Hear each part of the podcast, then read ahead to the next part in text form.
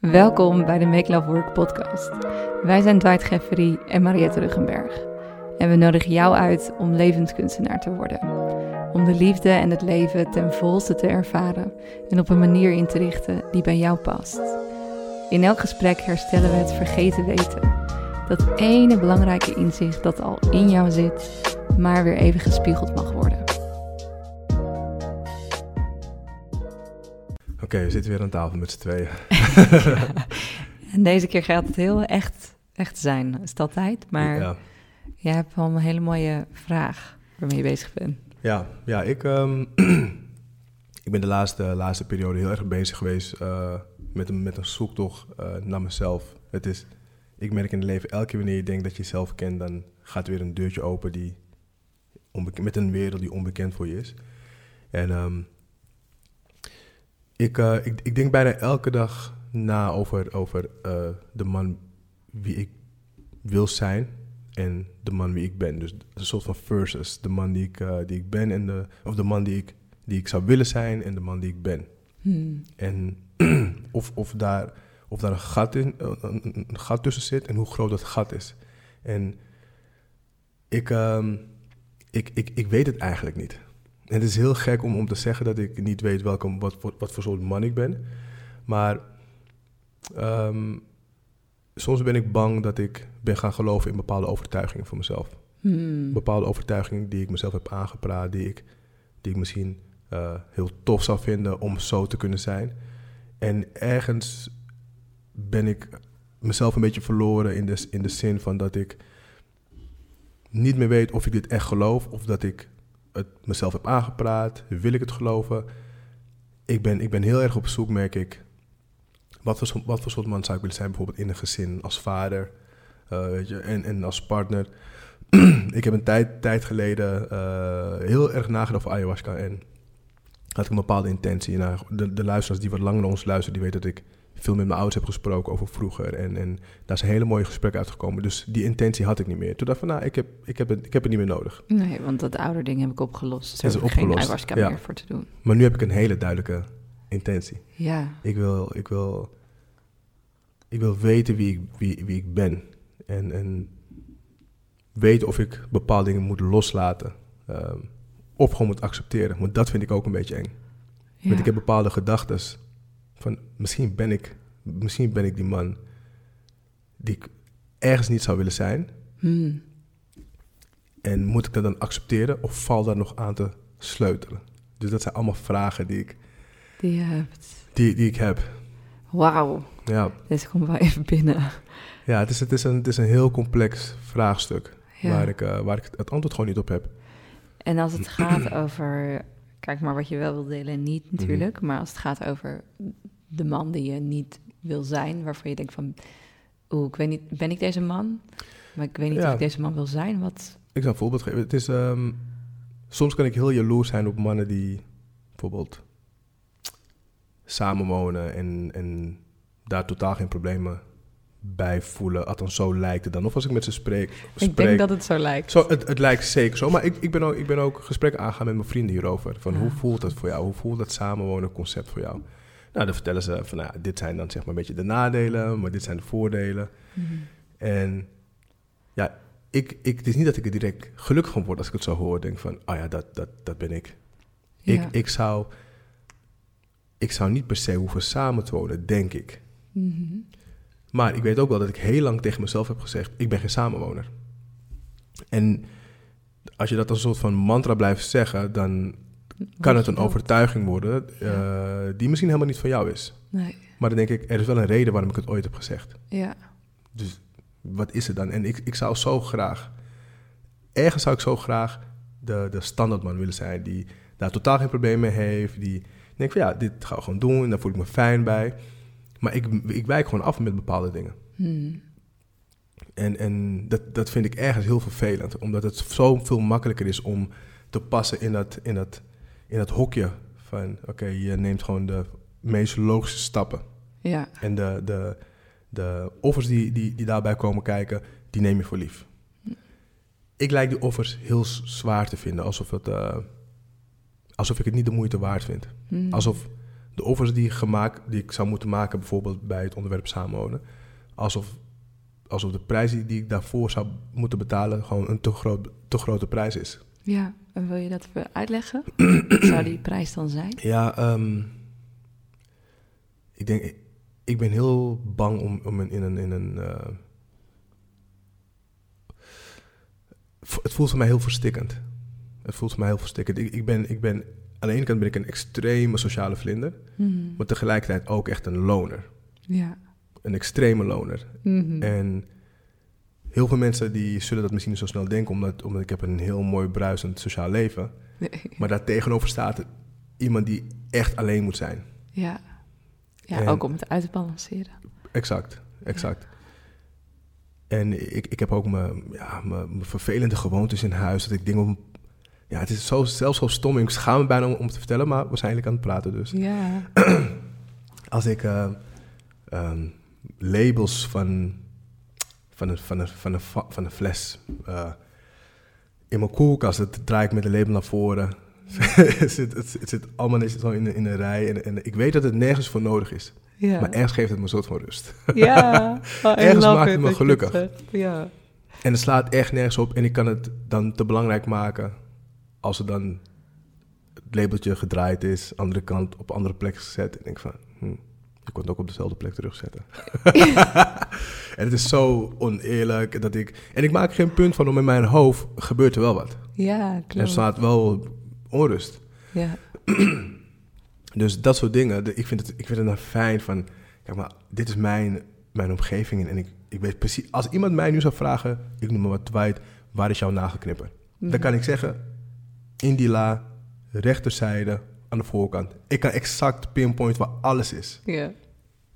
En dat vind ik heel, vind ik heel fijn. Mijn broertje bijvoorbeeld, mijn broertje heeft gewoon mijn, mijn huissleutel, die, die, komt, die komt gewoon wanneer hij wil. En ook al ruimt hij op, weet ik dat hij er is geweest, want ik weet precies... Als Waar iets liggen. ja, Ja. en iets gedraaid is, wat dan ook. En hij is heel anders dan ik. Ja. En dan denk ik van ja, ik wil dat niemand aandoen. Ook, denk ik dan. Dus los van dat ik ehm, ja, misschien dingen moeilijk ga maken die niet moeilijk Hoeven, hoeven, te zijn, Ja. voel ik me ergens ook een soort van bezwaard om iemand daarmee te belasten. Ja. Ondanks dat ik niks zeg, maar dat ik misschien me ga irriteren. Weet je, dan denk ik van, ah, gedraag je even, word even volwassen. Maar ik, dat zijn gedachten die opkomen. Ja. Ja. Oh, ik vind het zo gaaf dat je dit zegt, want ik, ik lijk daarin eigenlijk best wel op jou. Mhm. Ik heb ook zo ehm, mijn eh, badkamerkastje die op een bepaalde manier is ingedeeld met ook potjes van dezelfde soort kleuren in. Zo, zo. dus daarin lijken we wel op elkaar. Maar voor mij is het zeg maar mijn omgeving is, en zeker ook esthetiek van een omgeving. En dat, ja, je ziet er ook altijd mooi gekleed uit en je huis is mooi ingericht en het heeft een balans. Ik voel de energie stromen op een fijne manier. Mhm. Voor mij is het ook een stukje esthetiek. Ja, Dus iets in mijn brein wordt rustig wanneer Exact. al die labels op dezelfde manier staan, wanneer kleuren, ja, wanneer het uitgebalanceerd voelt. Dan denk ik, ah. ja. zeg maar, wij dat. hebben bijvoorbeeld Dion en ik hebben de krat, zeg maar, zo'n maaltijdkrat, ehm of seizoensgebonden lokaal dingetje. En dan krijg je altijd van die maaltijden toegestuurd. Ik richt altijd de koelkast in. dus Dion staat dan met, met de krat voor de koelkast en dan kijkt hij even naar mij. Jij wil het doen, hè, schatje? Ik ja, ik wil het doen. ja. Dus ja, ehm, ik vind het gewoon heel erg mooi dat je jezelf vraagt van oké, want dat is waar voor mij deze podcast ook over gaat, eh, die jij heel open en rauw en eerlijk openbreekt. Eh, wat is nou onze essentie? Zeg maar, wat is nou onze blueprint, zo noem ik dat graag. Mhm. En wat hebben we onszelf aangepraat? En ehm, wat van die blueprint is goed om te behouden eh, en te bewaken en te beschermen, ook in een relatie. En wat mag je eigenlijk gewoon laten gaan Ja. en daar dan de prijs voor betalen? Dus oké, nou ja, ik denk dat als het gaat over de labels en jij, jij voelt heel veel geluk in het samenwonen met een vrouw en ze, ze draait niet die labels recht, ik denk dat dat een prijs is die je kan betalen. Mhm. Maar er zit natuurlijk iets anders onder. Ja. En dat is dat jij in een bepaalde omgeving wil kunnen zitten, waarin jij geen ehm, spanningen ervaart, gewoon geen triggers ervaart of dingen, ja. maar dat het alles zo smooth en feng shui sam- samenvalt, dat je eigenlijk soort van verdwijnt in je omgeving Mhm. en gewoon kan rusten daar thuis. daar zit dat, Exact. die wens zit daarin. Dus, ja. En ja. Ik, ik weet dat die wens... ehm, je hebt natuurlijk de wens en eh, de praktijk. Mhm. Dus je, je, je mag dromen. En de realiteit zal een beetje afwijken van je wens. En dat, dat vind ik niet erg. Maar ehm, ergens eh, ben ik, ik, de- ik- Misschien ben ik ook een beetje een doemdenker wat dat betreft. Maar ik ga ook... Op het moment dat ik dit soort gesprekken voer met mensen die, die dichtbij me staan over eh, het samenwonen bijvoorbeeld. En dan komt natuurlijk de vraag, oké, maar stel dat je kinderen hebt. Mhm. Dat is natuurlijk, want ik zou graag, ik, ik zou dat graag willen. En dan, eh, dan wordt altijd wordt dat argument gebruikt. van, Oké, maar stel dat je kinderen hebt. Dan denk ik van, ja, wat dan? Je kan toch twee huizen hebben en, en dan Ja. ehm, je kinderen elke dag zien. En dan, Mhm. ehm, ja, is het het meest praktische? Nee. Is het economisch het meest voordelig? Nee, want je, hebt, zit met twee woningen die niet altijd bewoond zijn. ja. Maar ik denk dat van, ja, maar dat is, dat is dan de, de prijs die ik zou willen betalen. Ja, of een heel groot huis waarbij je een soort van twee appartementen, zeg maar een benedenappartement, een bovenappartement. Dat zou, z- zelfs, zelfs bij die gedachte denk ik van, ja, maar dat zit toch in dezelfde energie. Ja, Dus het is echt- Dat snap ik wel. Zelf, inderdaad, je, je zou dan kunnen zeggen, oké, dan koop je een groter huis, zodat je echt jezelf terug kan trekken. Ik denk van, maar trek jezelf dan echt terug, want je voelt toch de aanwezigheid. Ja. Ehm, je bent toch bereikbaar. Ja. Maar echt binnen handbereik, zeg maar. Dus, dus ja, ja, dus je loopt gewoon makkelijk de deur plat. ja. Zeg maar zo van, eh, s s'nachts heeft zij iets niet in de koelkast staan en dan, mhm. Van, ik, kom het even hier halen. ja. en dan zit ze toch weer in je space. Exact. Ja. Dus het is van, ehm, waar, wie, wie, wie ben ik? En, en ik zou, als ik inderdaad een ayahuasca ceremonie zou doen, zou dit echt mijn, mijn intentie zijn. Ja, heel mooi. Welke, welke man ben ik? Ja, En ehm, heb ik tegen mezelf gelogen over de man die ik, eh, die ik ben? Als, als, als, ik, als ik nu een pil zou kunnen innemen om zo'n standaard gast te zijn die, weet je, hier niet moeilijk over doet, huisje, boompje, beestje. Echt, ik had hem ingenomen. zeker weten.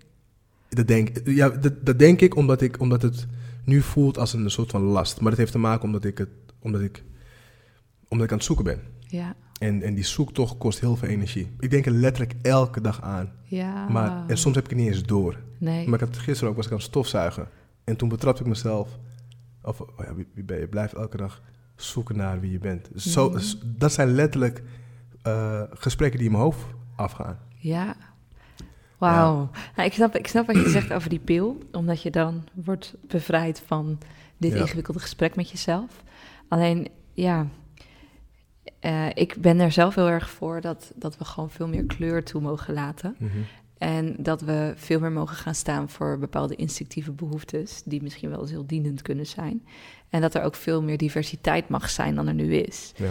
Dus als jij met een pil, en we hebben al zoveel pillen voor alles, om, om hele actieve mensen met ADHD rustig te krijgen. We Mhm. hebben al zoveel pillen om tot een soort van grijze massa te komen. En vaccins, en ga zo maar door. Ik bedoel, nergens ben ik tegen, Ja. maar ik ben wel tegen grijze massa. ja, ik ook. Dus, En ja, je mag zeker. wel, iedereen maakt zijn eigen keuzes voor zijn eigen leven. Alleen ik zou zeggen, kies voor kleur. En kies voor diversiteit. En eh, probeer te vinden wat die blueprint in jezelf is. Want ik geloof echt dat wij gewoon goed ontworpen zijn door moeder natuur. en dat wij uitgerust zijn met alles. En zolang we echt trouw daaraan zijn, dan valt het ook in ze, op zijn plek. Dat is absoluut zo. Maar weet je, het moeilijke is aan trouw aan jezelf zijn, is dat je. En dat, dat, dat, dat, dat verlies moet je nemen natuurlijk. Maar dat is makkelijker gezegd dan, gedaan. Als je heel trouw aan jezelf blijft, of als je heel trouw aan jezelf bent, dan ga je mensen verliezen. Ja, En dat is misschien ook ergens mijn angst. Dat ik, ja alleen overblijf. Ja, Ja. dat ik ehm, misschien moeite heb om toe te geven wie ik ben, omdat ik weet dat het niet sociaal gewenst is ergens. En dus dat ik mensen ga verliezen. Eh, dus daarom dat ik dan het heb over die pil. Ja, Het is, het, is een, het is een pil die ik inneem, niet omdat ik per se denk dat het de beste oplossing is, maar Mhm. het zal mijn angsten wegnemen. ja, Het zijn allemaal onzekerheden die, die bij deze zoektocht komen kijken. En misschien wel ook het antwoord op die zoektocht. dan zal het allemaal wegnemen. Ja. Dus het is, het is een escape. ja. Het is geen medicijn, zeker niet. Nee. Dat besef ik heel goed. Nee, vaak zijn medicijnen toch symptoombestrijders Exact. ja. of stabilisatoren. En, en heel welkom en heel nodig. Mhm. Ik schrijf niet alle medicijnen af. ja. Maar soms heb je ook iets nodig om te stabiliseren.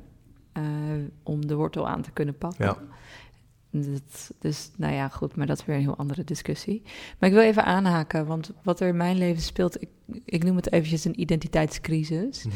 of een identiteitsontwikkeling. want soms kan het aanvoelen als crisis, maar soms ook helemaal niet. Ja. Dus als ik jou dit zo hoor, is dit gewoon een vraag over je identiteit. Wat voor man ben ik en wat Mhm. voor man wil ik zijn? Nou, zo heb ik mezelf ook. We hebben natuurlijk heel veel over mannelijkheid en vrouwelijkheid de laatste tijd, in de laatste podcastreeks. En zo heb ik mezelf ook de vraag gesteld van, wat is nou eigenlijk volwassen masculine energie? Wat is nou eigenlijk volwassen feminine energie? Mhm. En ehm, ben ik, ik heb altijd gedacht dat ik he- ehm, een volwassen masculine energie heb in mezelf ontwikkeld. Omdat ik een van die vrouwen ben die, nou ja, naar die 50-50 relaties doorgegroeid, die financieel onafhankelijk is. En emotioneel en spiritueel, dus een soort van self-made woman. Eh, en daardoor voelde ik me heel trots van, zie je, ik heb mijn masculine energie ontwikkeld naast mijn feminine energie. Ik heb een volwassen masculine energie. En de laatste tijd vraag ik me af, is dat wel waar? Heb ik wel een volwassen masculine energie? Of heb ik dat ook nog niet? Ja. En ehm, ik had met mijn buurman ook een gesprek over masculine en feminine energie. Eh, Tibor heet hij en hij praat daar zelf ook veel over. Hij deelt er zelf over. En hij zei iets wat ik heel graag wil geloven. Hij zei, ja, de bal ligt bij de mannen. Als het gaat over een nieuwe gezonde... Wie wil je zijn als man en wie wil je zijn als vrouw? En als het gaat over een nieuwe gezonde balans daarin... dan ligt de bal bij de mannen. Die blijven achter, die moeten hun masculine energie ontwikkelen. Ja. En ik wil dat best wel geloven als vrouw dat ik er al ben. en dat ik niet meer iets hoef te doen. Maar ik geloof het eigenlijk niet. Hoezo geloof je niet? Nou, omdat ik geloof dat als je het mannelijke en het vrouwelijke als energie ontleedt, dan is, wil, wil de man wil eigenlijk dienen. Die wil het vrouwelijke en het levendige, die, die levendigheid en het leven zelf, wil, wil- het wil eigenlijk ten dienste staan daarvan. In ieder geval een volwassen masculine energie wil dat. En eigenlijk zou je kunnen zeggen, wacht, wacht een man tot er een vacature uitstaat. Zodat hij kan dienen. Ja. Maar volgens mij zetten vrouwen die vacatures niet uit. Mm. En misschien luisteren vrouwen nu en denken... Ja, jezus, je wil niet weten hoe lang ik al een vacature uit heb staan. Want dat denk ik zelf ook. Ja. Zo van, nou, ik ben de hele tijd aan het wachten, maar wanneer komt die nou? En ehm, ja, ik, ik vraag mij af van... Wat is dat dan echt, die volwassen masculine energie in onszelf ook? En ik kijk dan ook bijvoorbeeld naar, voor mij is, een, is het, kijk ik naar de natuur. En de natuur geeft mij bijvoorbeeld het voorbeeld van de zee. In de zee heb je eb en heb je vloed. En de zee is het vrouwelijke. En het vrouwelijke, en dat voel ik ook heel erg in mezelf. Ik heb mezelf ook afgevraagd, ben ik wel echt een volwassen, heb ik een volwassen feminine pol? Ben ik wel echt volwassen? Mhm. Dus zoals jij vraagt van wat voor man ben ik, dus vraag ik mezelf, wat voor man en vrouw ben ik eigenlijk? Ja. Omdat ik mezelf heel erg als beide ervaar en wel dominerend vrouwelijk. En ehm, de, de zee en het vrouwelijke in mezelf zie ik als een, ja, oneindig vat aan verlangens. Mhm. Ja, het is echt, ik explodeer van verlangens. Ik weet soms echt niet wat ik met mezelf aan moet. Het is altijd maar meer. Is het vermoeiend? het is vermoeiend. Ja. Het is echt, ik, het, vers, het verzwelgt me.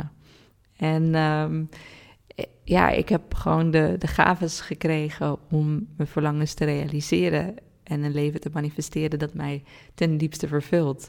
Maar de grap is, en ik ben blij dat ik het vandaag zo kan zeggen, maar in mijn leven is, is mijn kinderwens, is dat laatste zes jaar een thema. Mijn vorige relatie is uitgegaan omdat hij geen kinderen wilde, ik wel. Nu ben ik met Dion, nou, we, we zijn bijna vier jaar samen nu, op een punt dat ik voel, we hebben al zoveel beleefd en ervaren en gezien van elkaar. Nou, nu lijkt het me wel een mooi punt om de stap te nemen naar kinderen. En hij heeft nu gezegd vanuit, in mijn beleving, een volwassen masculine energie. Dat was het eerder niet. Eerder was het meer spanning en ah, een soort van het uit de weg gaan en confrontatie vermijden. Maar nu heeft hij vanuit de volwassen masculine energie gezegd van... Nog niet, schat. Ik wil nog ruimte. Hmm. En ik voel die wens dat ik kinderen wil. Ik voel dat ik vader wil worden. Ik voel dat ik dat wil met jou. Maar die wens is zo klein, als een soort van klein zaadje. Ik wil dat laten ontkiemen. Zodat ik, zodat ik voel, dit is wat ik wil. Dit is mijn vrije keuze. Nou, ik weet niet hoe sexy ik dat vind. Snap ik. Ja. En, en hij, hij is zeg maar. ehm, waar ik nog aan het zoeken ben, heeft hij wat dat betreft heeft hij, heeft hij het al gevonden. En Ja. daardoor durft hij ook gewoon te staan daarvoor van, oké, dit is wie ik nu ben. Ja, Dus ik ga het je nu ook, ik ga het je ook zo vertellen. precies. En er zit geen twijfel in zijn, Nee, in zijn woorden. nee. Dus dat is heel fijn als je dat, als je dat hebt gevonden. Dus hij, Dion, heeft zijn mannelijkheid, wat dat betreft, heeft hij echt gevonden. Ja, en? ik zeg tegenwoordig geen maar meer. Mhm. En? Het doet hem zo fucking veel pijn. Tuurlijk, Want hij ziet mij elke maand huilen. ja. En ik doe dat niet gewoon expres zo voor zijn gezicht een groot drama maken.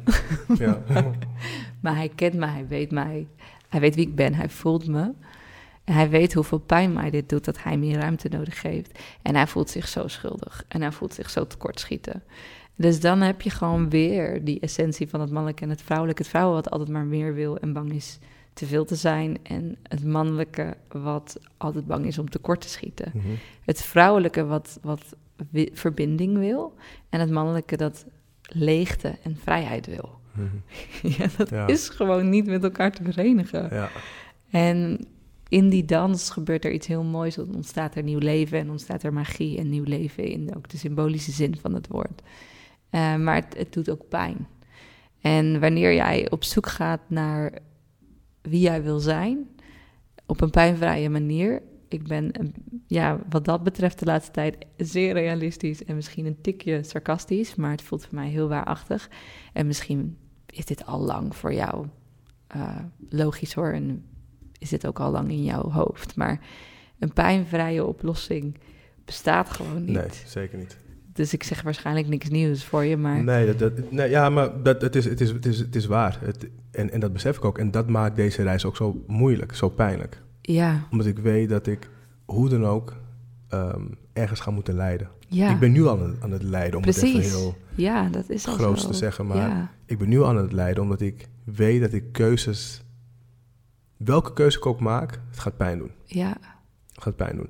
ja, Maar wat ik hoop is dat de keuze die ik maak, dat het he- helemaal vanuit mijn essentie komt. Van, het doet pijn, maar dit is, wel, dit is wel echt wie ik ben. En daar Mooi. durf ik nu echt voor te staan. voor te staan. Zoals en Dion die echt, keuze maakte. Exact, durf ik echt te zeggen. Ja, En ik neem alle consequenties die daarbij horen. ja, Maar dat kan ik nu niet, omdat ik nog niet weet wie ik ben wat dat betreft. ja, klopt. En je nog het- te voelen. Ja, exact. En ehm, ik moet ook eerlijk zeggen dat als ik met andere mannen hierover praat, dat Ja. helpt eigenlijk niet. Nee, vertel. Omdat ik merk dat, ehm, en, dat, en dat is misschien een aanname, maar zo voelt het voor mij, dat we, dat heel veel mannen zich, zich toch, ehm, heel veel mannen gaan toch schikken voor, kijk, dit is wat van me wordt gevraagd, dus ik doe het. Mhm.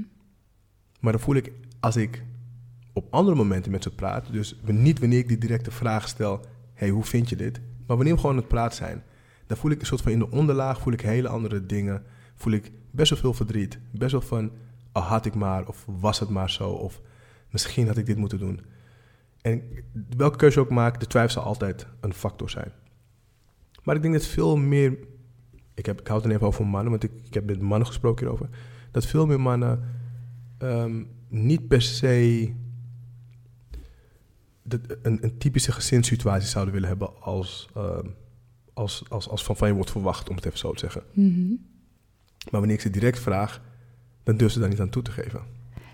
Ik, ik vind het geweldig dat je dit zegt. Want het, ik ervaar dat het heel waar is. Ja, En voor mij is dat een uiting van onvolwassen masculine energie. ja, Want toen ik het had over de zee ehm, en het, het vrouwelijke wat alleen maar meer wil, mhm, eigenlijk wil de zee het hele land overnemen ja, en dan wordt het vloed.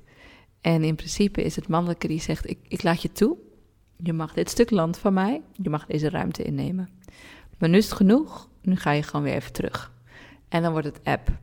Dus er is een volwassen masculine energie, kan in mijn beleving toelaten, omdat het weet dat het krachtig genoeg is om ook weer te begrenzen. En dat is constant een dans. Dus het is elke keer een periode van toelaten en begrenzen. Mhm. Maar wanneer je eenmaal hebt toegelaten, hoe pak je je terrein dan weer terug? Precies.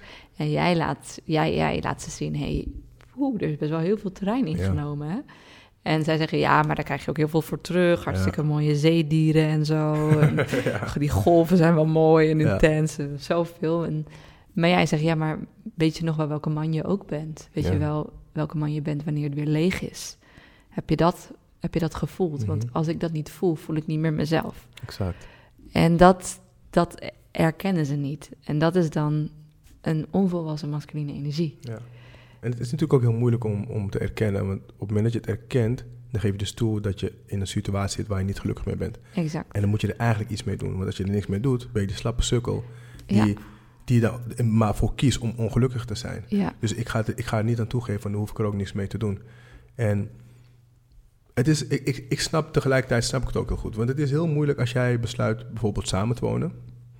Je komt erachter dat het eigenlijk niet werkt voor jullie. Om dan te zeggen van, hé hey, schat, zullen we toch maar weer apart wonen? Want dat is bijna als ik, als je je partner ten huwelijk vraagt en je partner zegt van nee, ik wil niet trouwen met jou, maar ik wil wel dat we samen blijven. ja, Dan denk ik oké, maar hou je daar niet genoeg van om met me te trouwen? Dus stel van, oh, we gaan samenwonen, maar het werkt niet. Ben ik niet goed genoeg om... Dus er komen heel veel vragen en onzekerheden bij kijken. Dus ja, Ja. je gaat het niet zomaar zeggen. nee, Je denkt van, weet je wat, ik deal hier wel mee. Ik, ik zorg wel dat het werkt. ja. Maar Maar je wil niet lastig zijn. je wil niet lastig zijn. Ik denk altijd dat er, dat er steeds een klein stukje van je ziel sterft. Omdat je in die situatie Ja, blijft. Exact, ja. Omdat je in die situatie blijft en een offer maakt die eigenlijk... Je, je betaalt een prijs die eigenlijk te groot is. Ja, Dus, en ik, ik ben ook naar mezelf, eh, ik heb naar mezelf gekeken, oké, waardoor heb jij die gedachten? Waardoor heb je een, een, een alternatieve gedachte als het gaat om samen, het concept samenwonen? En dacht ik, ja, ik, ik heb mijn ouders, nou, ik heb niet per se gezien hoe gelukkig zij waren. Dat, dat mhm. er, er in mijn essentie niet een hele positieve associatie met samenwonen, door hoe ik ben opgegroeid. ja, Het is niet dat er ruzie... Er was nagenoeg nooit ruzie in huis. Maar dat wilde mijn vader altijd. Van oké, niet voor die kinderen. Dat zal echt zijn standaard zien. Niet voor die kinderen. Dus wij hebben heel weinig... Er is natuurlijk een periode geweest, maar doorgaans hebben wij heel weinig ruzie gezien. Maar misschien nog wel erger dan ruzie is die koude oorlog die er was in huis. ja. Je voelt, je kon, je kon het vastpakken. Terror. Oh, deze mensen willen niet met elkaar samenwonen. Ja. Althans, Stilte, de afstand. je voelde het heel erg. Ja, En misschien dat dat iets... Dat ik een bepaalde associatie heb ontwikkeld in mijn hoofd. zo gaat het zijn. Dit is, dit is Ja. het samenwonen dus. Ja, ja oh, dat is ook mijn grootste angst. Ja. Omdat het ook heel erg in mijn eh, huis zo was. Dus Mhm. geen ruzie, maar Ja. ook geen echte verbinding. En mijn moeder die niet, ja, sorry mama als je mee, meeluistert, maar Mhm. die niet die diepte van de vrouwelijkheid heeft die Mhm. ik wel in haar zie. En mijn vader die niet de kracht heeft van de man die ik wel in hem zie. Ja. Nou ja, en ik weet dat ik die vrouw en die man, dat ik dat ook ga zijn. Maar, want ik ben ook mijn moeder en ik zal ook... Ja, ik heb ook een man aangetrokken die erg op mijn vader lijkt. Ja. Eh, dus, dus ik ben al aan het kopiëren wat zij aan het doen zijn. En ik vergeef mezelf daarvoor. En ik ben er ook oké mee. Merk, je, het- merk je het nu al? Dat je, Ja, ja? het gebeurt gewoon al. En ook al ben ik zo bewust en met zoveel bezig met heling en herprogrammering en ehm, en systeemopstellingen en daarin de energie veranderen en gesprekken thuis. Ik heb superveel veranderd en ik doe heel veel dingen anders, maar doe ook heel veel hetzelfde.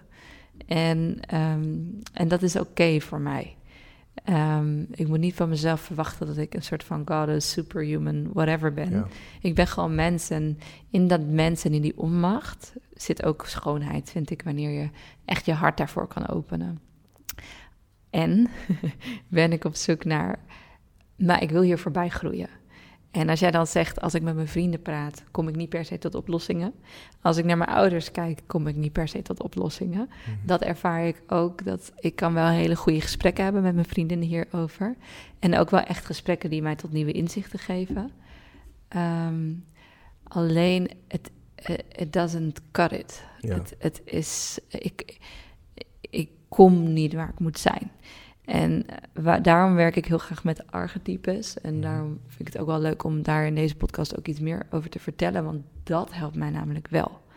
En ik ben er nog niet helemaal. Maar ik voel wel dat ik onderweg ben naar de bron. Ja. En ehm, dat het echt in mij aan het wakker worden is. Dat nieuwe, die nieuwe weg. Het is al heel ver en ik ben er bijna. en dat voelt heel mooi, want waar zitten dan uiteindelijk voor mij wel die antwoorden? Dat zit in je onderbewuste. Dus wanneer je ayahuasca doet, dan kom je daar. En dan vertelt jouw onderbewuste eigenlijk gewoon, het, het, het, het vouwt je potentieel voor je uit. Zo van dat vergeten weten, wat wij dus in iedere podcastaflevering ook proberen aan te stippen en wakker te maken mhm. bij onszelf en bij jullie. En bij archetypes heb je dat dus ook. Dus mag ik uitleggen wat een archetype is in mijn beleving? Mm, een archetype is in principe. Ik zie mensen op, zo, op deze manier. Ehm, wij hebben allemaal scripts meegekregen, allemaal rollen. Uh, als mens besta je uit heel veel verschillende rollen. En dat kun je allemaal zien als een soort script wat een regieschrijver heeft gedaan, wat je kunt zien als heel instinctief gedrag. Dus wij worden in verschillende situaties geplaatst, alsof je een soort robot bent met allerlei verschillende opties. En wij reageren op elkaar vanuit constant dezelfde soort programma's. Mhm. En dat script, dat blijft zich maar herhalen. Um, tegelijkertijd zijn wij in staat om nieuwe scripts te schrijven. En dat maakt ons bijzonder. En dat maakt dat wij, ik noem dat bewustzijn, wij kunnen ons bewustzijn verruimen. En wij kunnen eigenlijk altijd groeien in nieuwe personen en nieuwe variaties. Eigenlijk net zo intelligent als COVID, die zich ook de hele tijd Precies. aanpast. ja. Geven we het ook nog eens even wat credits. dus zo zijn wij als mensen in staat om ons constant aan te passen en nieuwe programma's te ontwikkelen. Maar niet alle programma's die we ontwikkelen zijn dienend. En dan is hmm. het dus goed om jezelf de vraag te stellen: hey, is dit de man die ik wil zijn? Is het de man die ik ben? Welke man of vrouw ben ik nou eigenlijk? En ehm, er zijn vier, er zijn meerdere blueprints, maar ik hou heel erg van de theorie van Jung hierover. En dit is waar het hele Make Love Work Festival over gaat. Dus dat vind ik ook zo mooi dat het precies nu in dit gesprek mhm. naar voren komt. Dus ehm, je hebt altijd, dus ik leg straks hoe dit dan verweven is in het Make Love Work Festival hoor, maar je hebt altijd, heb je in heel veel tribe-culturen heb je rituelen gehad. Rituelen om te groeien van, een, van boy psychology naar man psychology. Dus van jongen naar echt volwassen man. Ja. En die rituelen die zijn verdwenen. En we hebben een soort pseudo-rituelen daarvoor gekregen. En nou ja, iets wat er nog wel dichtbij in de buurt komt, is bijvoorbeeld militaire dienst. Kunnen ja, zowel vrouwen als mannen zich voor aanmelden, maar dan word je echt tot het randje gedreven. en het mannelijke, de mannelijke energie wil tot het gaatje gaan. Mm. die wil eigenlijk gewoon zo gepusht worden tot die edge dat het gewoon zijn eigen uh, rijkwijde kan voelen. Ja. En dat is iets wat een man drijft. Dus het is lekker wanneer dat in je wakker wordt gemaakt. Maar dat gebeurt nog zelden. Want het hele onderwijssysteem wordt gerund door vrouwen. Ja. en die doen dat niet. Mhm. Vrouwen die bedden een soort van, die, die, die, die zorgen voor zo'n baarmoeder, voor juist zo'n veilig nestje waar je in kan liggen. Ja. En die, die zitten hier niet te pushen naar je edge toe. Maar dat is wel wat, wat het mannelijke nodig heeft om, te volwassen, om volwassen te worden ook. Mhm. Dus nou, dat dienstplicht kun je doen. Je hebt natuurlijk die studentenverenigingen met hun rituelen. Alleen wat je gewoon vaak ziet is, en ook gangs, weet je wel. Je hebt zelfs, mijn zus heeft een documentaire gemaakt op TV West over gangs. Die ja, zelfs... je hebt ook een inwijdingsritueel inderdaad. Ja, die hebben dat ook, ja. inwijdingsrituelen. Die je zelfs in Leidschendam hebt. En in, gewoon, we hebben gangs ja. in Nederland. ja, absoluut. Ja, ik voelde me echt zo'n naïef meisje. Dus ik nee, zo tegen mijn zus, hè? maar goed, oké. Okay. Uh, anyhow, um, daar zijn al die rituelen. Maar wat heb je nou nodig voor echt een volwassen ritueel... of een veilig ritueel of een succesvol ritueel? Dan heb je twee ingrediënten voor nodig. En één is een sacred space, dus een veilige ruimte. Nou, je kunt je voorstellen dat het er bij een gang niet zo, niet zo is. Nee. Bij een studentenvereniging heb ik hem ook niet helemaal gevoeld. En je hebt een elder nodig, dus een, een wijze. Ja. Die, die blueprint, want dan kom ik weer bij die blueprint, die dat, dat volwassen masculine en dat volwassen feminine al in zichzelf heeft zitten. En jou daardoor ook kan helpen met toegang daar naartoe. Dus dat is heel gaaf. En ehm, die twee dingen heb je nodig. Nou ja, waar zijn de elders gebleven? Ja. Waar is de sacred space? De rituelen zijn weg. En een rit- ritueel heb je gewoon traditioneel gezien nodig voor een overgangsfase. Gewoon alleen al als je een kindje bent en je wil slapen... en je vindt het spannend om van dag naar nacht te gaan... dan doet je moeder of je vader een ritueeltje met je. En voor het slapen gaan ritueeltje. Een soepele over- overgang te. Precies. Dan kan je ah, ontspannen. En dat hebben we dus ook nodig voor die transitie. Dus nou, in het, in het Make Love Work Festival gaan wij dus ook rituelen uitvoeren in vier archetypes. En dan komen we dus bij Jung en die archetypes en die blueprints. Jung zegt, nou, er zijn heel veel archetypes. Hij kent er twaalf, volgens mij zijn er zelfs meer. Maar hij zei, je hebt er eigenlijk maar vier nodig voor volwassen masculine en feminine energie. Ja. En die vier zijn eh, de strijder, de magier, eh, de koning of de koningin en de lover, de Ja. geliefde. En die vier, dat zijn eigenlijk de vier bouwstenen die wij nodig hebben. Als die vier met elkaar gaan samenwerken, in plaats van vier geïsoleerde delen zijn in onszelf, dan komen we tot die volwassen, tot die compleetheid. En nou, we kennen ze alle vier wel, maar heel vaak werken delen in onszelf niet samen. Ja. Waardoor die vier elementen niet samenwerken. Precies. Ja. Dus je hebt enerzijds die kant die niet wil samenwonen. En het, het pijnigt je om te bedenken hoe je je ruimte moet opgeven. Mhm. En tegelijkertijd pijnigt het je de gedachte dat je misschien als enige overblijft. Ja. Dat zijn twee aparte delen die niet altijd met elkaar communiceren. Klopt. Dus je hebt één element nodig en dat is de koning en de koningin. En die weet alles te verbinden en te verweven in jouzelf met elkaar. En die weet als een soort, ja, echt leider eh, keuzes te maken van... we gaan nu zorgen dat het vloed wordt. Mhm. We gaan het even helemaal toelaten. En nu hebben we het alles toegelaten. Je hebt helemaal je ruimte over laten nemen.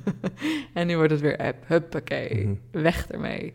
En dat vertrouwen in die innerlijke leiding, dat mogen we hebben. Want dat, die, die koning die communiceert met de magier en de warrior en de lover. En erover, ja.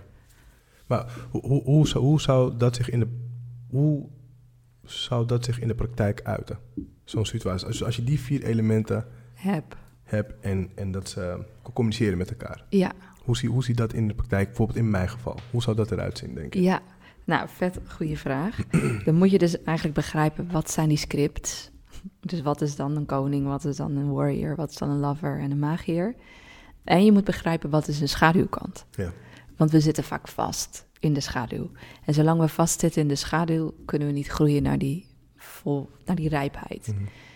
Dus als we de schaduw kennen, kunnen we ook onderscheiden. Wat heb ik nou mezelf aangepraat? en wat is nou eigenlijk dat werkelijke? Wat ben ik nou in mijn, hoe ben ik in mijn volle kracht? Dus dat is denk ik ten eerste goed om dat te besch- beschrijven. En ik kan per deel wel even kort vertellen eh, waar het voor staat Mhm. en wat de schaduw, twee schaduwzijden zijn. Het zijn steeds twee verschillende schaduws. Ja.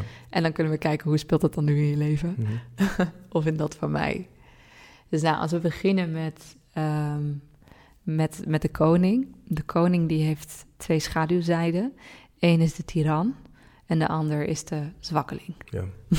Nou, de, ik, ik zelf kijk naar de archetypes als dat we ze allemaal zijn. En dat het zijn van de koning, de koning is dus zeg maar de, de volwassen masculine energie van de tiran en de zwakkeling. Oh ja. En daaronder hangt, dat is het enige Engelse woord dat ik gebruik, want in Nederlands dekt het de lading niet, de divine child. Mhm. Dus divine heeft iets, het heeft iets goddelijks, het heeft iets magisch. Daarin zit je volledig potentieel. Ja. De Romeinen, die, ehm, heel kort uitstapje, maar de Romeinen die vierden altijd uh, wanneer er een nieuw kind werd geboren, vierden ze de geboortedag niet om te zeggen: hé, hey, je bent nu op aarde en je bent weer een jaar ouder geworden. Maar zij geloofden dat bij de geboorte van ieder kind er een divine child bij kwam. Of een divine. Zij, zij zagen dat ook in een soort dier. Mhm. Er kwam een divine creature kwam er met je mee. Ja. En dat vierden ze dat daar een soort goddelijk potentieel op aarde komt met de geboorte van ieder mens. Mhm. En het is de opdracht van dat mens om dat divine potentieel wat met je wordt geboren tot volle wasdom te brengen. En dat zit dus allemaal in de divine child. Ja. En dat communiceert met de koning. Maar kinderen, er zit ook een kind dus in. Um, als je wel eens uh, langs gaat bij je zus of iemand anders of vrienden met kinderen. Uh, en hoe kan zo'n tiran dan tot uiting komen? Dat zie je dus als eerst bij kinderen. Dus mama geeft een hapje. Nee, het is te warm. Nee, het is te koud. Nee, je moet het snijden. Nee, je moet het niet snijden. Ja. dat is verschrikkelijk. Dan zie je het inderdaad. Ja. Dus dat is al als eerst dat de tiran komt. En de andere is meer een soort slachtoffer. Wil niks eten, wil niks zeggen, wil niks doen. Gaat volledig in passiviteit. Dus je hebt of degene die in een hele actieve pols schiet en gewoon gaat commanderen en nee, ja, nee. Uh. En de ander zit misschien meer in de passieve rol en die doet gewoon niks en accepteert gewoon niks. Nou, die energie die hebben we in onszelf. En als mens zijn balanceren we constant. En dat is, dit zeg ik om te begrijpen wanneer komen we nou in onze schaduw. We balanceren constant tussen, ik wil gewoon zijn. ik wil gewoon chillen. Ja. Kan het niet gewoon even chill zijn? en ik neem volledige verantwoordelijkheid voor wie ik ben hier als mens. Ik voel mijn pijn, ik draag mijn pijn en ik realiseer mijn hoogste potentieel en ik wil iets moois bijdragen voor de nieuwe generatie. Het is tussen die twee schipperen. Mhm. Dus we zijn een volwassene en we zijn een kind. En een soort adolescent die daar nog tussenin hangt. Ja. En we zijn het allemaal de hele tijd. Dus ik ga dit niet vertellen omdat ik denk dat er een punt komt dat we allemaal altijd volwassen zijn. Ik ben namelijk niet van plan om volwassen te worden altijd. Nee, Dan wordt het leven heel saai volgens mij. Ja. dus het gaat over herkennen wanneer zit je in de tiran en wanneer zit je in de zwakkeling. Ja. En volgens mij heb jij een allergie tegen de zwakkeling. Ja, heel erg. dus dat maakt jou waarschijnlijk vaker een tiran. Eerder dan een zwakkeling, absoluut. Ja. Zeker. Dus dan is het gewoon goed om te herkennen wanneer ben ik de tiran en hoe, in welke mate is dat dienend. Mhm. en, in, en hoe kan ik misschien de zwakkeling en de tiran combineren. Ja. Want alleen die twee energieën gecombineerd maken je koning. Ja, ja. Dat, dat inderdaad, het, het, het verzwakt en versterkt elkaar. En dat maakt, ja, I get it. Dus het gaat over de integratie van je schaduw. Ja. Dus zo zit het bij de koning en heb je bij de magier. Um, dus de koning, dat gaat over het leiderschap en het verbinden van al die elementen. En de magier, dat gaat over het deel in jou wat heel zelfreflectief is en wat um, heel wijs is. Dus we hebben allemaal contact met een soort hogere bron. En we, kunnen, we hebben allemaal het vermogen om als een soort van adelaar uh, het overzicht te hebben. Uh, en te zien, dit is waar we staan, dit is waar we naartoe gaan, dit is wat er nodig is nu. Dat kan een koning niet, maar een koning kan zich wel, heeft altijd wel een wijze raadgever nodig. En dat is de magier. Mhm.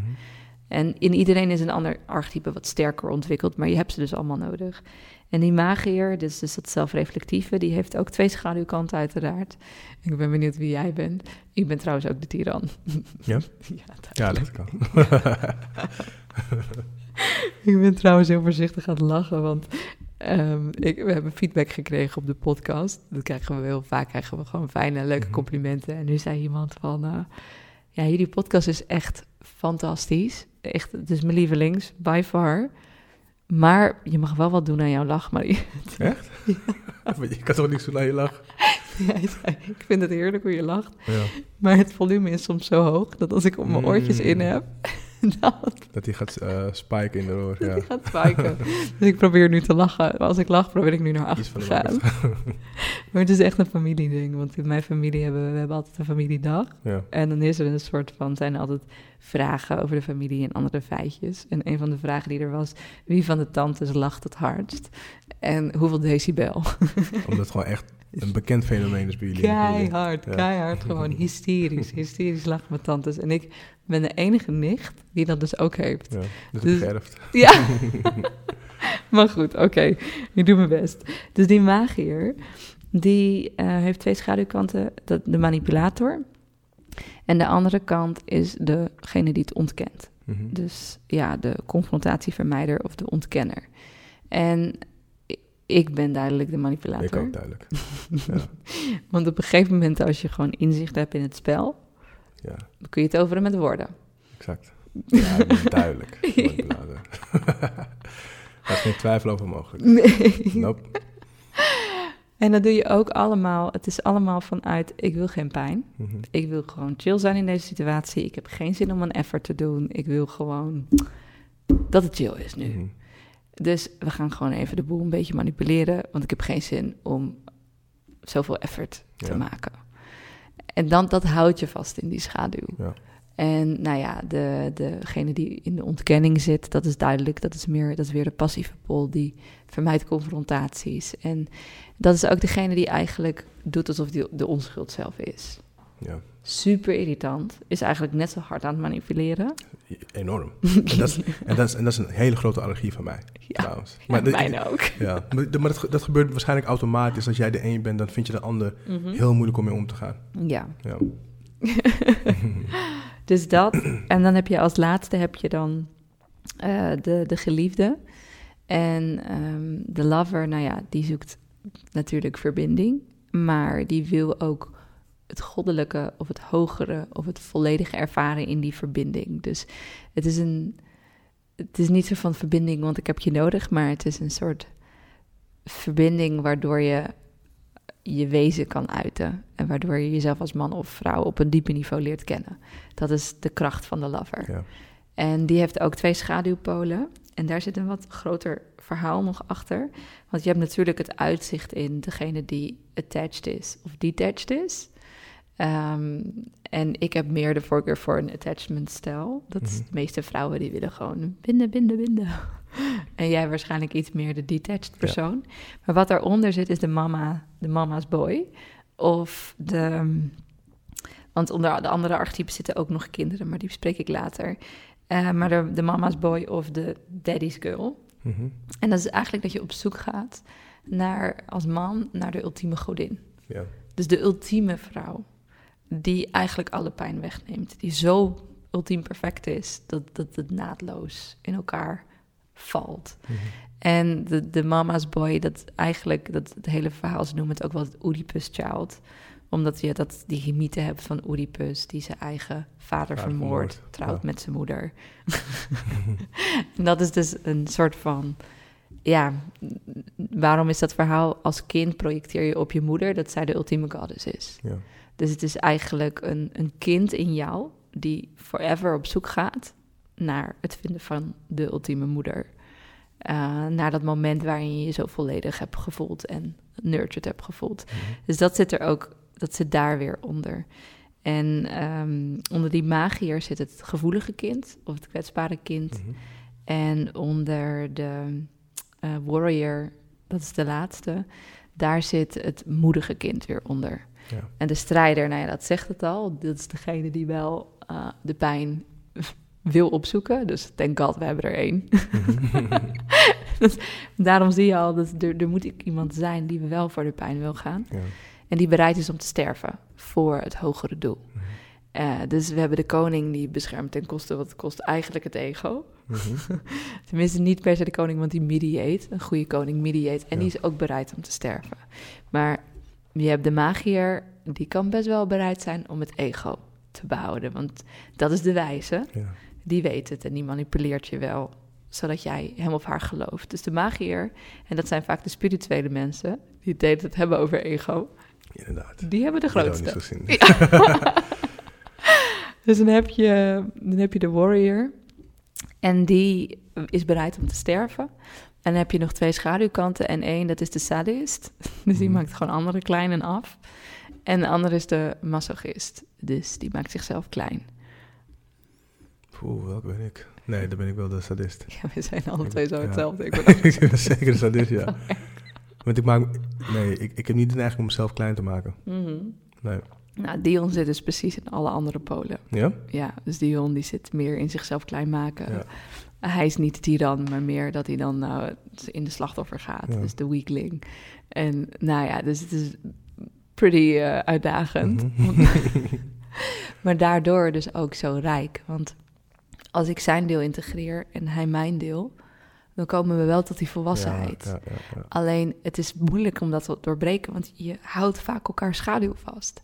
Want de tiran, ja, die kan forever gewoon die, die zwakkeling onder de duim houden. Ja. Want die komt nooit in opstand. Exact. dus je houdt de situatie dan in stand. Ja, Ja. Ja, ja. Het is zo duidelijk waar, waar ik zit. op, op, op, op, op dat spectrum. Op dat spectrum. En ik, ook op het moment dat je, dat je dat zo vertelt, dan zie ik mezelf gelijk in bepaalde situaties. En, Ja. En, en, Vertel, ehm, want dan maken we het weer even lekker concreet. ja, het, het is, het is zeg maar, de, de, de magie die dan, dat ego die op een gegeven moment zo, ik kan hem zo overtuigd zijn van, maar zo, dit is wie ik ben. Mhm. En, en dan daar niet van, van afwijken en dan manipuleren. Bij, ik manipuleer mezelf bijna.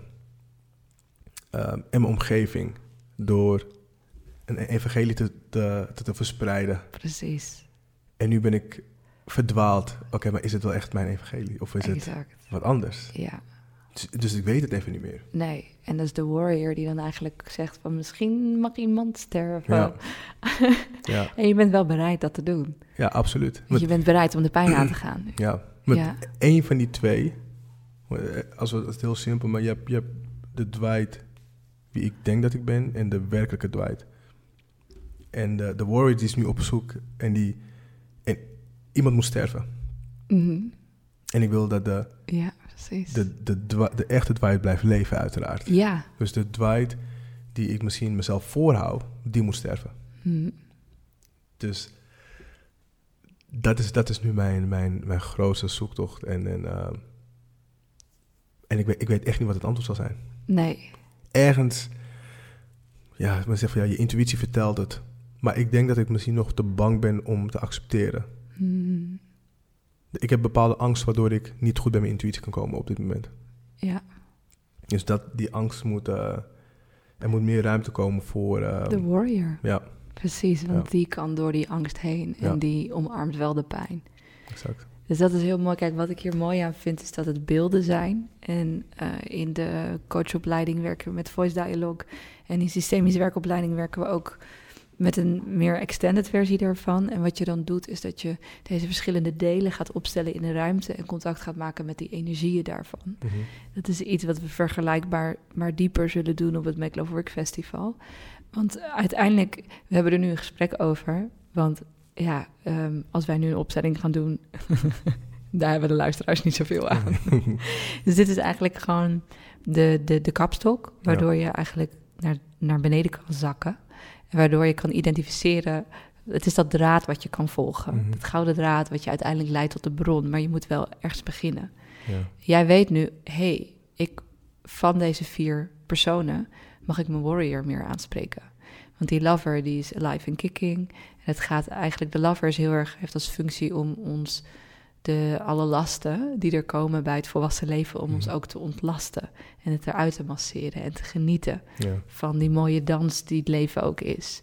Dus al die elementen heb je nodig. Dat, dat genieten met die lover, de wijsheid van de magier, eh, de bereidheid om pijn aan te gaan en te sterven van de warrior. Ehm, en de koning die dat alles verbindt en die deze delen inzet om je hoogste potentieel te realiseren.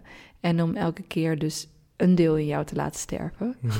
wat moet sterven. ja. Dus dit geeft wel, dit, dit geeft een framework om dieper te gaan. Maar uiteindelijk wat we bij het festival gaan doen. ehm, ik durf het bijna niet te zeggen, maar er komen ook plantmedicijnen van pas. Maar legaal. Legaal. en, eh, en dan zullen we dus ook echt uitnodigen om die reis naar binnen te maken. Om de blueprint in jezelf te vinden van wie mag er nu gaan opstaan. Ja. Want het hele thema van het festival is Sacred Union. En Sacred Union gaat over die volwassen masculine en feminine energie in onszelf. En een van de, de, de storylines, want ieder festival heeft een storyline. En het, vorig jaar was het storyline dat we als tribe versplinterd zijn geraakt. En dat we elkaar weer hebben gevonden. En dat wij als pioniers en creators of visionairs, veel projectors zijn dat ook, Mhm. maar ook de andere types, ook de manifestors, dat er een groep is van pioniers, zoals jij en ik, die voelen, we willen kleur, we willen diversiteit, we passen niet in de bestaande structuren. Iets in ons is bang om alleen over te blijven, maar iets in ons wil eigenlijk gehoor geven aan de divine child, aan het potentieel Exact. wat we in ons voelen. Ja.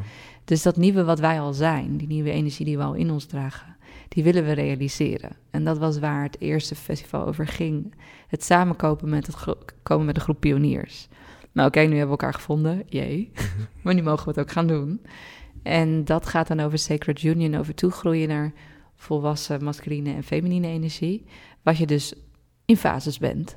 Ja. En dan ben je weer een kind en dan zet je weer je schaduw en dan ben je een tiran of je bent een masochist of een manipulator of juist een ontwijker. Mhm. En dat is allemaal oké, maar herken het. Kijk, is, dient het me nog? Want je wil even het niet aangaan, oké, maar is het echt zo chill? of, of is het niet zo Ja. chill? En dan kan je weer die stap nemen naar het integreren van die twee polen. Het is altijd eb en vloed. Het is altijd Ja, het is nooit een constant iets. Nee. het is altijd het toelaten van die, van die gekke paradox. Mhm. En, en die sweet spot vinden. Ja. Dus dat is, eh, ik kijk daar heel erg naar uit. En Sacred Union is dus de Sacred Union tussen mannen en vrouwen. Maar ook de heilige verbindenis tussen het mannelijke en vrouwelijke in onszelf. En ik geloof dat als wij daarmee durven blijven spelen, met ook deze archetypes in onszelf, dat je jezelf dan altijd vernieuwt. En, en, en dichter bij, bij inderdaad die, die blauwdruk komt en bij je Ja. echte essentie. En dat is... ehm, ik, ik, ik, heb, ik heb zin in deze reis. Ja, Ehm, ik vind het wel heel spannend natuurlijk. Omdat ik weet, inderdaad, wat we eerder bespraken. Ik ga pijn lijden. Hmm. Maar ik weet wel dat... Het is, een- het is een bitterzoet verhaal, maar het is vooral een zoet verhaal. Want de, de, de keuze die ik maak vanuit mijn essentie... die gaat me alles geven. ja. Dus ehm, ja, we gaan het zien. ik vind het zo mooi. Ja, Want ik voel me dus grappig genoeg hetzelfde. Ik voel bij jou en bij mij in, zeg maar als het te veel projectie is Mhm. hoor, maar bepaalde mate van overgave. ja, Er is iets wat ons trekt, wat groter is dan onszelf. Ja. En dat is dat divine, misschien de divine child, exact. die, die wenst, die roept dat nieuwe geboorteproces op. Mhm. En nou ja, mooi toch? Dat we plantmedicijnen tot onze beschikking hebben. Dat er rituelen zijn Ja. die ons daar kunnen brengen. En dat we er ook kunnen komen door deze. Het helpt mij om te begrijpen wat die archetypes zijn, omdat ik dan de krachten en de instinctieve patronen die, die ik mee heb gekregen als mens, Mhm. leer te begrijpen. Ja, En dan voelt het alsof ik ermee leer dansen. Dus in plaats van dat de patronen mij constant dansen, kan ik op een gegeven moment zeggen: En nu dans ik met jullie. ja, exact. Dus je, je kunt ze nooit uitwissen, Nee. maar je kunt ze wel uitnodigen. En, en naar een, misschien een, een nieuw pasje erbij doen. En dat vind ik gewoon heel, heel gaaf. Dus ik ben ook zo dankbaar voor deze gesprekken en met jou. En ook bizar dat we in diezelfde fase Ja. van overgave zitten. Ja, ja en, en ik, ehm, mijn, mijn, mijn, eh, mijn bevindingen, die, die deel ik graag natuurlijk met de luisteraars. Ik ben Ja. er even begonnen, dus ja, jullie worden volledig op de hoogte gehouden. Ik ben benieuwd. Laat me weten wanneer je ayahuasca hebt inge... Dat is goed. Dan gaan we een speciale doen over de bevindingen van ayahuasca. Ja, zeker. Nou ja, voor de luisteraars die zich ook geroepen voelen om... eh, ik ken niet per se iemand die ayahuasca-ceremonies goed begeleidt. Die naam deel ik maar even niet. ze ken ze wel, maar als mensen zich ook geroepen voelen tot het festival... en die initiatierituelen en die thema's van Sacred Union... en ook het verhaal dat wij zelf de kinderen, maar ook de elders zijn... Dus dat is ook weer die gekke paradox. Mhm. We hebben al die, die elder die we nodig hebben voor het ritueel, die zit ergens ook al in ons. Ja. Met ayahuasca ga je die ook zoeken. En met de plantmedicijnen die wij gaan gebruiken ook. Dus je hebt nog, volgens mij, ehm één week Mhm. om je naam in te vullen bij, ehm, De link in de bij de link in de podcastomschrijving om een kaartje te winnen. En daarna, nou ja, als je erbij wil zijn, hoop ik je daar te Ja, zien. welkom. Ja, maar Thanks. voor dit mooie Ja, gesprek. heel mooi. Weer, we gaan zeg maar het onbekende in. Ja? Iets is toch ook wel, iets in mij wordt er ook wel enthousiast van. tuurlijk. Het, het is spannend, maar het is leuk. Ja, Ja. en een beetje pijnlijk. Inderdaad. Thanks. Stel dat je dit een mooi gesprek vindt. Eh, heel fijn als je de podcast-episode deelt en abonneert op ons kanaal. Dat helpt ons met onze zichtbaarheid, maar ook met onze missie. Want hoe meer mensen delen, hoe meer liefde we met elkaar verspreiden.